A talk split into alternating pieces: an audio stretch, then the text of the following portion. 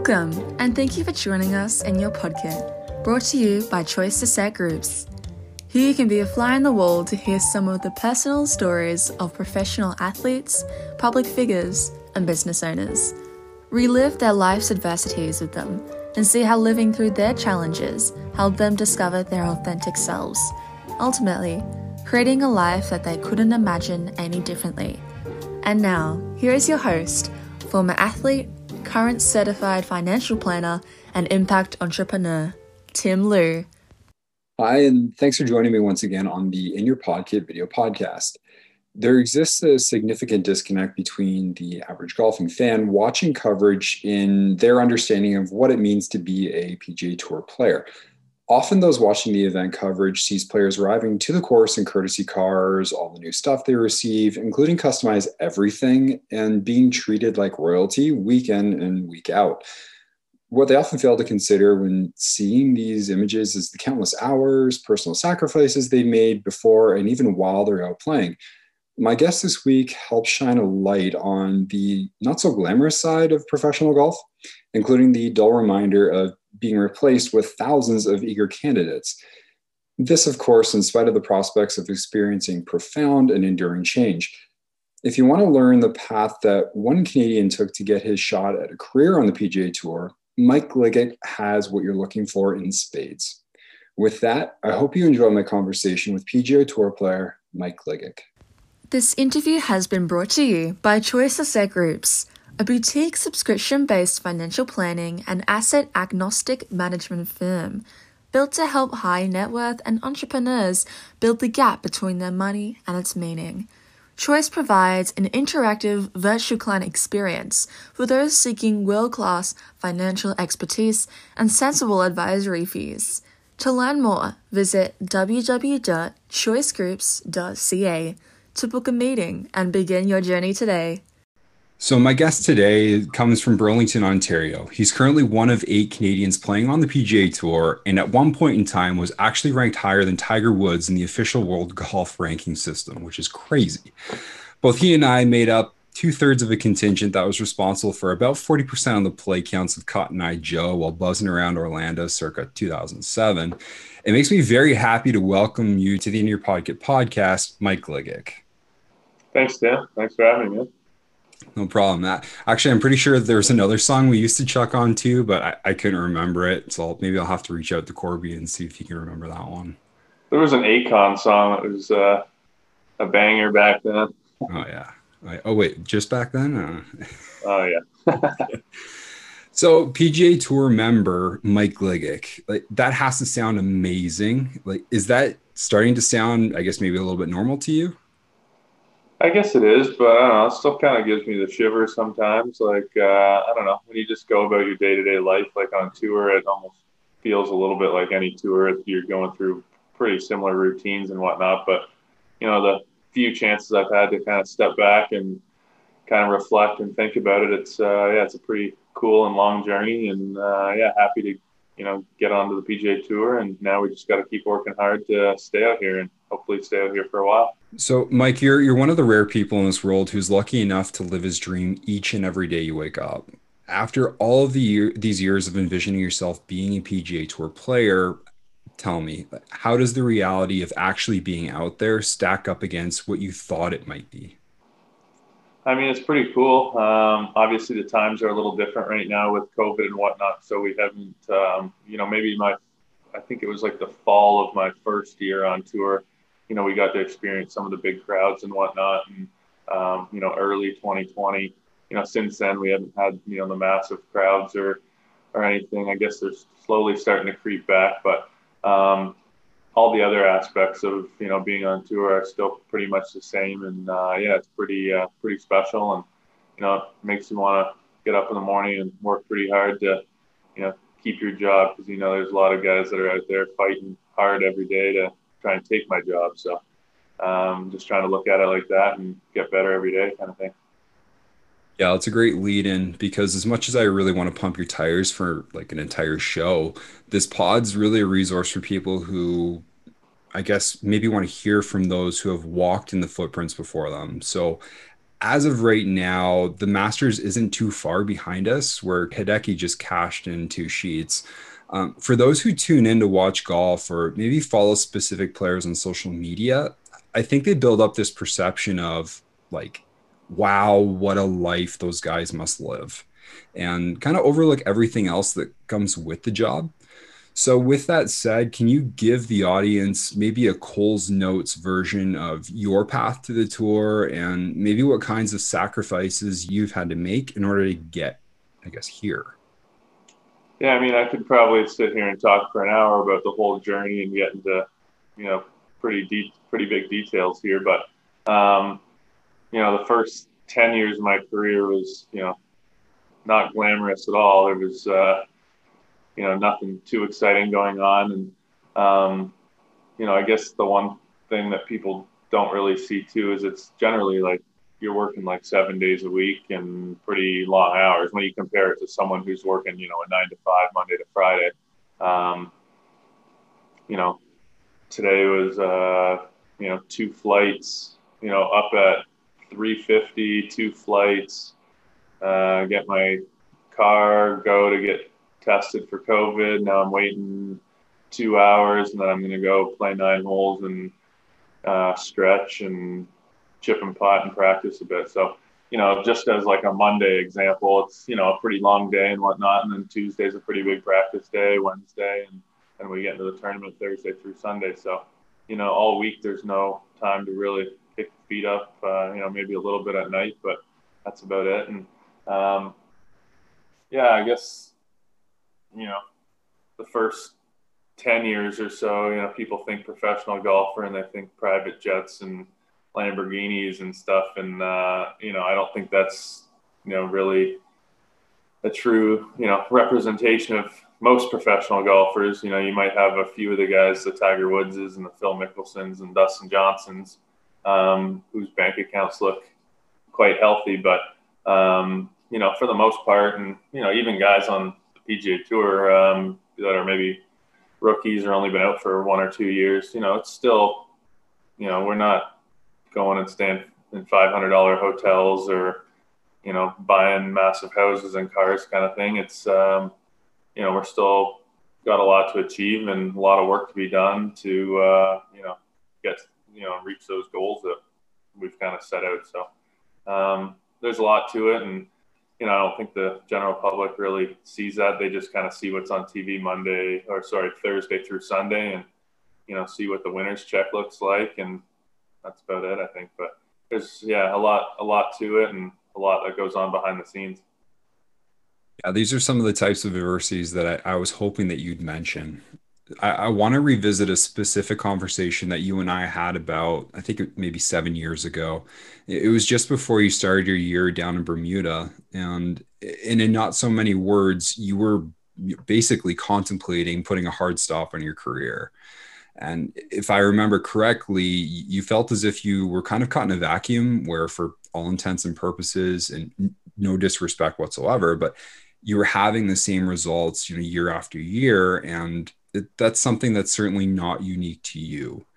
Can you paint a better picture for, I guess, the listeners to understand this part of your journey and, and telling them how you felt at that time? Yeah, I mean, there was many times in my career where I probably thought of hanging it up or kind of hung it up. A cool story. I'll try and say it in 30 seconds here, but was back in 2011. Um, as you know, and maybe the listeners don't know, I didn't go to college, so I turned pro pretty young. And I just kind of said to myself, I wanted to play a sport growing up. And, you know, I ended up with golf. And I wanted to give a sport a really good, hard, fair go. And um, I gave it a go for a few years. And, you know, as like an 18, 19, 21 year old, didn't really have much money, not much sponsorship. So after a few years, I was like, you know what, I'm not really doing a whole lot. I think it's maybe time to hang it up that was 2011 and my family was in real estate so i went and started to do all my real estate courses that was kind of my, my backup plan and i was about to do my third real estate course and it was like april courses were opening and i just you know hadn't touched a club all winter and my friends wanted me to go out and you know just play a casual round of golf i'm now you know back in school essentially trying to become a real estate agent and I think my first round out after not touching a club was like 65, and then like the next, you know, a few days later, went out and shot like 64 or 65 or something like that, and I just kept piling on these crazy low scores. And because I still had status on the Canadian tour, my friends were all like, "Oh, you got to go! Like one more year, one more year, just a couple more events." And I think I maybe had like three thousand dollars to my name, so I ended up saying, "Okay, I'm going to go play the first swing of events." I think it went like Edmonton, Calgary, Winnipeg, or something like that, and went out to the first event of the year and won. And that just kind of jump started the whole thing. Then I won whatever it was, thirty-five thousand bucks. I had money in my pocket, and here we go again for round two of this playing career. The real estate got put on hold and whatnot. So that's uh, one story I always think of. But and it's not that I wanted to think about quitting or, or whatnot. I was just kind of like a realist. And I was like, you know what, I'm not to, I don't want to be like a 40 year old trying to get onto the PGA Tour and I've had not much success. I was like, you know, I only got one life to live. I want to be a golfer, but I'm to give it all I got for. I didn't really put a timeline on it until I felt like the time was up, and then I'd move on and do something else, and I'd be perfectly fine with that because I gave it 110 percent. And if I didn't make it, I didn't make it. I know it's you know there's only so many cards on the PGA Tour, and I kind of accepted that in the back of my brain. The one thing that's tough though is when you have success at some of the other levels, you know, like on the Mackenzie Tour or the Canadian Tour, you know, I finished 11th on the money list, 11th, 10th, 9th, like 13th or something. So it's not like I was losing my card and stuff. I was right there competing and doing well. And the interesting thing about golf too is when you tee it up like this week, anyone can win. Literally anyone in the field can win. When you go to a tennis match, that's why you see the same four guys: Djokovic, you know, Nadal, Federer, Andy Murray, or like there's like the handful of them. One of them is going to win, and it's not like that in golf. Um, you know, there's always guys moving up and down tours, and everything just you know, it's like a, it's all about riding the wave, kind of, and riding it while it's hot, and kind of holding on if it's not going well. So, I kind of knew in the back of my head that you know a good wave was going to come soon, and I was just kind of waiting for it, and you know, eventually caught one, uh, kind of, you know, later on in my career. But um, you know, not everyone's, you know, Jordan Spieth and Colin Moore and Cow and Matt Wolff and stuff. Um, there's a lot of a lot of different ways to get to the tour, and you know, there's the journeymen, and then there's the guys that kind of break out from college, and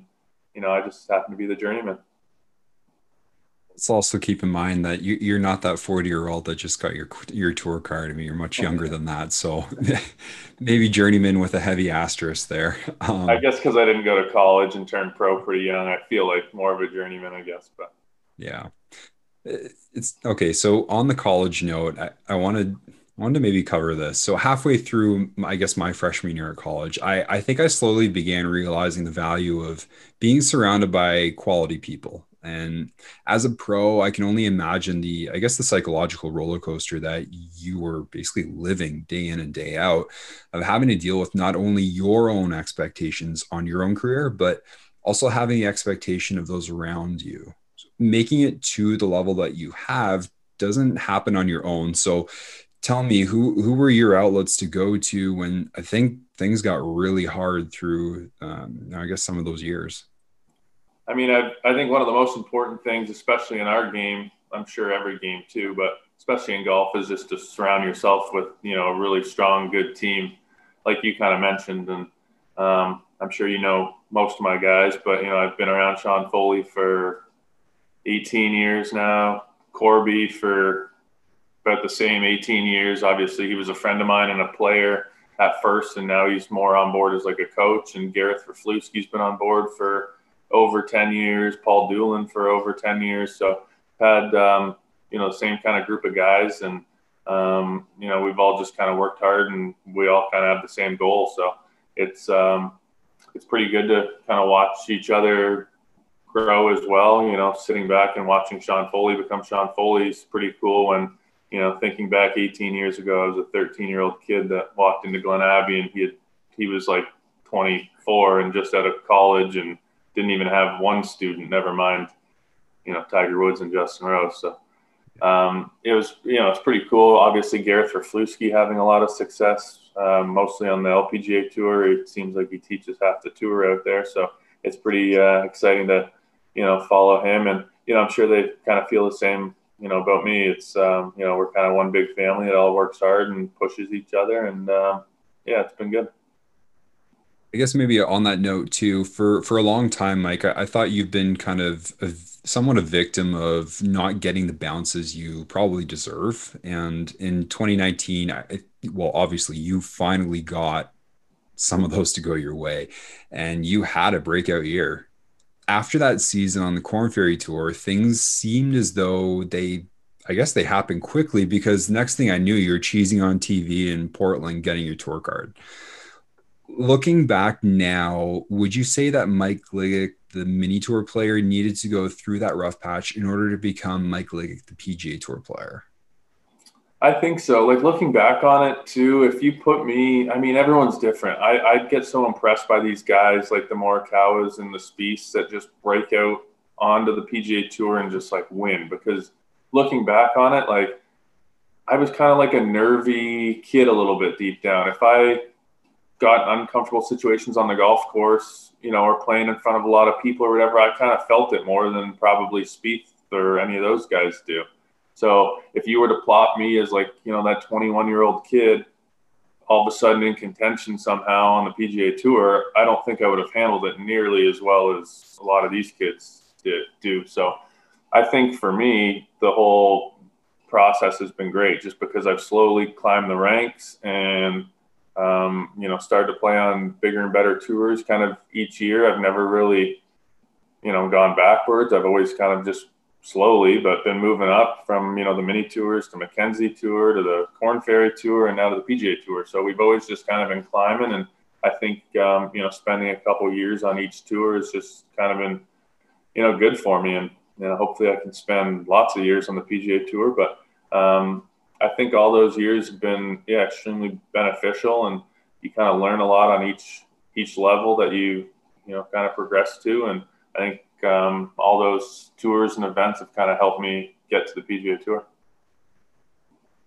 Okay, let's go back to that day, I guess in Portland there. Locking up your card before the end of the season is definitely one thing. I well, I guess I should say maybe one thing. Um, which had to be amazing in itself, playing free for you know at least a portion of the year. But there can't be anything like actually getting your card. So can we relive that? I guess the night with you. Like, what do you remember from that?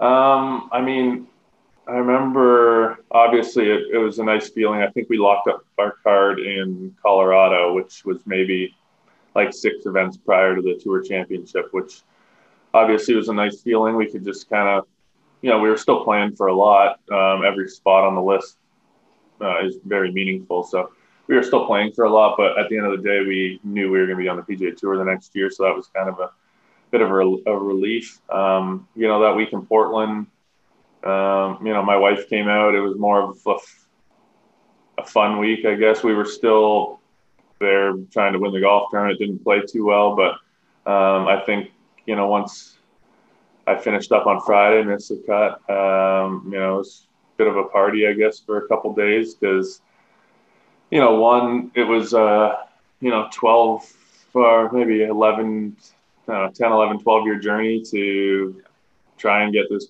PGA Tour card. And that was kind of the, you know, the weekend it was happening. And um, it was also, you know, a bit of a celebration too because after after that the PGA Tour pretty much started up right away, so there wasn't right. really any other time to celebrate. It was um, I think we had four days off between the Tour Championship ended on a Monday on the Corn Ferry Tour, and then all the rookies had to be in uh, at the Greenbrier for Friday for two days of rookie orientation. So we had four days off. So you know we um, kind of enjoyed that weekend, and it was pretty fun to be there on Sunday at uh, you know Pumpkin Ridge and walking across the green to get your first PGA Tour card. So something I'll never forget, and you know hopefully I never have to go back there and walk across that green again, and I can you know keep playing well and working hard and just stay out here. But yeah, it, uh, it's a pretty good feeling. And, you know, I got a lot of good friends actually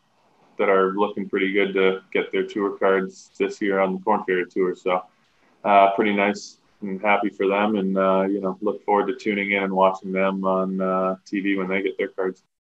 Going back to the rookie camp here, can you just can you give us a little bit of an idea as to what that actually is the the orientation part? Um, it was just like two days worth of meetings. I think everyone kind of went in um, Friday. I think everyone had to fly in Friday, and there was like a couple hour meeting Friday night, and then all day Saturday. Pretty much just going over everything and anything you could possibly think of that had to do with the PGA Tour, whether it be health benefits, courtesy cars, getting to the events, traveling to the events, pretty much don't drop f bombs on TV. It'll cost you a lot of money, and um, don't get caught breaking clubs on TV. It'll cost you money, and um, I don't know, just a bunch of bunch of things that you know no one would really think of, but you know, retirement plans and I don't know. Okay. It was a lot of stuff, but it was pretty informative. But uh, but yeah, I wish we would have got a little more than four days off. I think this tour creates, I guess, this illusion where they showcase a product and it, it's often those who are playing their best that week, which leaves some people to think that, I don't know, golf is easy. and maybe they too can maybe give a playing career a go. Um, where I'm going with this is that with most things, usually if you work hard enough and for long enough, results follow. But with golf, it's not necessarily the case. I know the path to status is different now, but if you could go back to and talk to your 19 year old self, like what advice would you give in order to maybe help get you here faster, if that's even possible? Hmm. I guess not that it's like a huge regret of mine. I wish I took fitness a little more um, intense, I guess. That's one thing I I struggle with a little bit. I'm not one to go and pump it out in the gym. I just I don't like it. I don't really enjoy it. I do do some stuff, but you won't catch me in there with Bryson, you know, lifting every weight in the gym. Um, I wish I was more into that. I think I don't know if that's something you can kind of learn, but um, you know, if I was, if I could tell my 19 year old self something, it would be to learn how to hit the ball far because, you know, the game has definitely gotten long and um, length is proven to, you know, lead to success. If you look at all the guys, you know, in the top 10 in the world or whatever, they're pretty much all bombers. So, um, you know, maybe back when I first turned pro, it wasn't really the case. Hitting it long was, you know, it was nice and it was cool, but you know, now it's kind of proven with stats and everything to really make uh, really make a difference. And um, I think if I was a little bit more into the gym at a younger age, it could have been beneficial. I mean, I'm still above average driving distance, but you know, everyone wants to hit it like Bryson now. It's uh, the year we're in, so. Um, yeah, it's yeah. pretty impressive what he's doing there. Very impressive, yeah. Let's take a different angle here. Hockey parents, especially those in the GTA, I think have made a, a maybe a not so flattering name for themselves around the ranks. I don't think that that's unique to hockey, and you might agree with me living through various tour lives growing up, but it seems as though the loudest stories, at least that I can register, come from the people or parents who who can't draw a distinction between a casual and competitive round. In varying capacities, we both know the differences between each level of tournament golf. So for the parents out there listening who maybe want their kid to succeed, but they struggle with staying out of the way, what nuggets may um, like might you have to offer them in order to help keep them well, it keeps, I guess, keep the game fun for the kids and not stunting their development as players. Yeah, I think the one thing is just to keep it fun. Um, you know, growing up and looking back, you know, I got a lot of juniors in my head. I mean, we played some golf together at a young age. There's probably a lot of parents that, you know, stick out right away in, in your head that, you know, were super, super intense. And, you know, none of those kids really really made it. Um, you know, my parents um, you know, I was pretty fortunate in the sense that they knew that I wanted to play a sport, and I didn't. I didn't even really care what sport it was. I just wanted to be an athlete. That's what I played so many sports growing up. I loved the competitive aspect of all the sports, and um, you know, they never pushed anything on me. I, they just, you know, were nice enough to drive me to the rink or the baseball diamond or the golf course and drop me off and pick me up later on. And, um, you know, I would go out and play the occasional round with my dad and go to the range and whatnot, but that was the extent of it. Like my dad never, you know, maybe when I was really, really young, but my dad never tried to teach me, coach me, guide me in any direction. He kind of stayed out of it um, you know, I'm pretty fortunate for that. Um, you know, sometimes parents can, you know, they're trying to help. It's not like these parents are not trying to help, but I think they're just not doing it the right way. And, um, you know, if I'm a parent one day and, you know, my kids are into sports, I'd probably just want to hire, you know, a good coach. Uh, you know, we got fortunate walking into Glen Abbey and Sean Foley happened to be the first one we saw, but, um, hire a good coach and you know kind of let them take over. They're the experts, and you know they'll do a good job guiding your kid in the right direction. Yeah, maybe sometimes less is more, right? Mm-hmm, absolutely. There's a saying that rising tide floats all ships, and there's no denying that the Canadian contingent, a contingent on tour has been growing over the years. You being a contributor to this, what do you think is driving the, I guess, the growing number of Canadians playing NCAA and, and pro golf? I'm not sure. Um, I mean, Golf Canada does a pretty good job with their development, their amateur program, their pro program. Um, you know, I think only about half the guys on tour actually went through that program. I didn't, Sloan didn't, Hadwin, I'm sure someone else. Um, but I don't know. It's been a pretty good batch there, um, you know, between Corey, Mack, Pendy, um, you know, a bunch of guys. So I think next year we're going to be adding at least two guys to the PGA Tour. So hopefully, you know, the rest of us on tour can keep playing well and keep our cards, and maybe we'll add to it. Because yeah, I think this year might have been a record, and yeah, hopefully we can add to it. But I'm not too sure what the recipe is, but um, you know, I'm not going to go trying to figure it out. Let's just hope everyone keeps doing what they're doing, and uh, yeah, we'll see more Canadian flags out there. All right. So enough about your job. I want the listeners to get a sense for who you are away from the course. You share some things in common with Jordan Spieth and Ernie Els, having someone in your family affected by autism. Do you want to talk a little bit about that and, you know, maybe what you're looking to accomplish using the platform that you have available to you? Yeah. Um, you know, my brother has pretty severe autism. He's nonverbal and 28 years old now.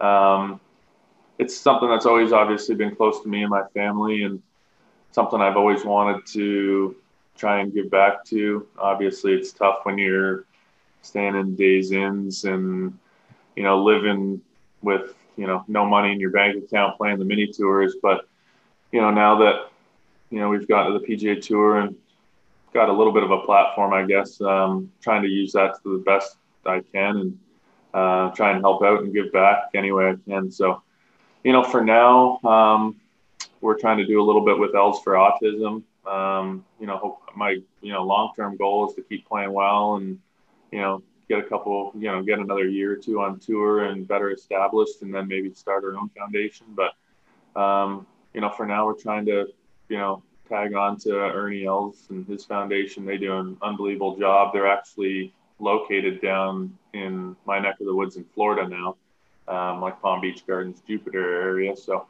I'm actually supposed to be going out to their facility pretty soon, and um, you know they got a little golf portion um, at their facility too. I think they maybe have like three holes that some some of the kids go out and play on and whatnot. So it's pretty cool, and you know I'm hoping that I can get out there and you know maybe help the kids out on the golf course, and um, obviously any chance I get, uh, you know I occasionally do like the the birdies and eagles you know, whatever it is, $20 birdies and $50 eagles or something like that. Um, where I'll try and get some people on board to, you know, match it or kind of donate what they can and um, go out and kind of have fun and try and make lots of birdies and raise some money. So um, yeah, we're doing a few things, and you know, I'm just hoping to keep that going and keep growing that. And, you know, one day, you know, hopefully pretty soon down the road, we'll be able to do something ourselves. But yeah, for the meantime, uh, yeah, Jordan Spieth does a great job with his foundation, and uh, yeah, Ernie Els with Els for Autism is one that I've just kind of gravitated gravitated to mostly because it's uh, down in the South Florida area. So yeah. Speaking about matching, I know that you've partnered with the Whistle Bear Golf Club in order to bring to life the GLIGIC sponsored athlete program. This is something that you have to be so proud of in bringing to life. Can you bring the listeners up to speed with what this actually is? Um, yeah, so a bunch of, you know, myself and a couple partners um, got together and we wanted to try and give like a golf package essentially to a junior golfer that you know kind of needs it. And um, you know, this year was a perfect year, year to start because you know a lot of families are struggling and kids are struggling and whatnot. So um, essentially, you know, we got a Whistle Bear Junior membership with. Um, they have an amazing junior elite program there with tons and tons of kids with great instruction. Um, kind of reminds me of you know, when we used to go to Glen Abbey and they had their junior elite program there with Foley and O'Shea and all those guys. So, um, the the junior gets the the membership, the all the coaching for the year, uh, full bag of all fitted clubs, um, Levelwear clothing package and whatnot. So we got um, you know it was going out all over the radio and social media and whatnot, and we got tons of applications and you know, I was fortunate to pick, uh, you know, a good kid not too long ago and pretty cool to, you know, that was my first time, I think myself actually like really like giving back and like making like a big difference in someone's life. And it was, uh, it's a pretty cool, like, you know, FaceTime or Zoom call to, to make, um, you know, the kid and the family were obviously thrilled and yeah, it was pretty cool to be a part of that. Yeah, that's sweetie legs. That's uh that's a big boy move right there. That's for sure. Um, embracing my new roots in Guelph here and being a dog lover myself, I'd be remiss if I didn't ask about your wife Natasha's business venture. I saw that she put you to work pretty good there recently, but um, was your agent actually able to get you an equity stake in the company? Just you know, ask it. I wish. No, but yeah, Natasha, my wife. Um, I think she's been at it for I think it's over six years now. Um, so she has a small business that she's been working on. Uh, it's called Walk in the Bark, and she makes pet accessories. So anything collars, leashes, bandanas, harnesses, uh, poop bag holders, you name it. She she can make anything pretty much custom or whatever. So um, she's got a pretty big following on social media. She knows how to do the social media game 20 times better than I do. I pretty much give her the phone to make my posts because I don't know what I'm doing. and uh, yeah, she's a whiz at it. And she's got a big following, so she you know gets a lot of her sales from online, but she's also um, you know working on the wholesale side of things too, and she's gotten into a bunch of like smaller boutique stores and whatnot, and uh, yeah, she's done a great job and worked hard, and it's pretty cool to kind of see her business develop from you know it all started because we ordered a we got our dog whatever six seven years ago and we ordered him his first collar online and it broke and she kind of looked at it and was like man, I feel like I could make this. She's always kind of been artsy, you know, crafty kind of girl. And uh, she borrowed her grandma's sewing machine and used like a pillowcase and ordered a buckle. And sure enough, she made like this sweet collar. So she was like, I'm going to order some fabric and make like a good looking one. And next thing you know, all our friends and family wanted it. And then they were like, oh, why don't you like put it for sale online and just make an Instagram account. Next thing you know, she's got whatever, 40 or 50,000 followers and this, you know, huge following online, and you know, it started as just something for fun, and she ended up having to. She had a couple jobs back then, and she ended up quitting one job, and then had to quit the next job, and now it's you know full time gig, and you know, if there's one person that works harder in the world than me, it's might even be her. She puts in a lot of long hours, and like you kind of mentioned, uh, you know, there's a few times where she kind of hints at it, like, uh, "Would you mind helping me a little bit?" So there was a few times there. I think it was just before Christmas, and um, you know, COVID was going on and whatnot, so she was swamped. And you know, I dedicated a couple hours uh, every day, and yeah, we kind of tag teamed it. It was fun. Here's hoping for the uh, at least for the rest of the year here. You don't have any any time to give her on the weekends. Um, but as we wrap up here, Mike, is there is there anything else you want to kind of I guess impress upon the people who are who are listening? At least maybe still be with us at this point. Um, actually, walk in the bark. Uh, how can people find uh, I guess Natasha's business online there? Yeah, just um, on any of the social media platforms. I think Instagram's the one she uses the most. Just at Walk in the Bark, and then um, walkinthebark.ca or on Etsy. That's about the extent of my uh, tech knowledge. fair, fair. All right, I'll, I'll be sure to include it in the uh, show notes here. But um, Mike, thanks so much for uh, giving me a little bit of your time today. I know that um, it yeah, kind of no sucks being in limbo here, uh, waiting, I guess, to head out to the course, but I wish you all the luck in the world. And uh, again, I seriously wish, I hope that you don't have any time to give Natasha for the rest of the year here. Yeah, I hope so too. This episode of In Your Podcket has been made possible by the generous support of Choice Asset Groups and friends of the show.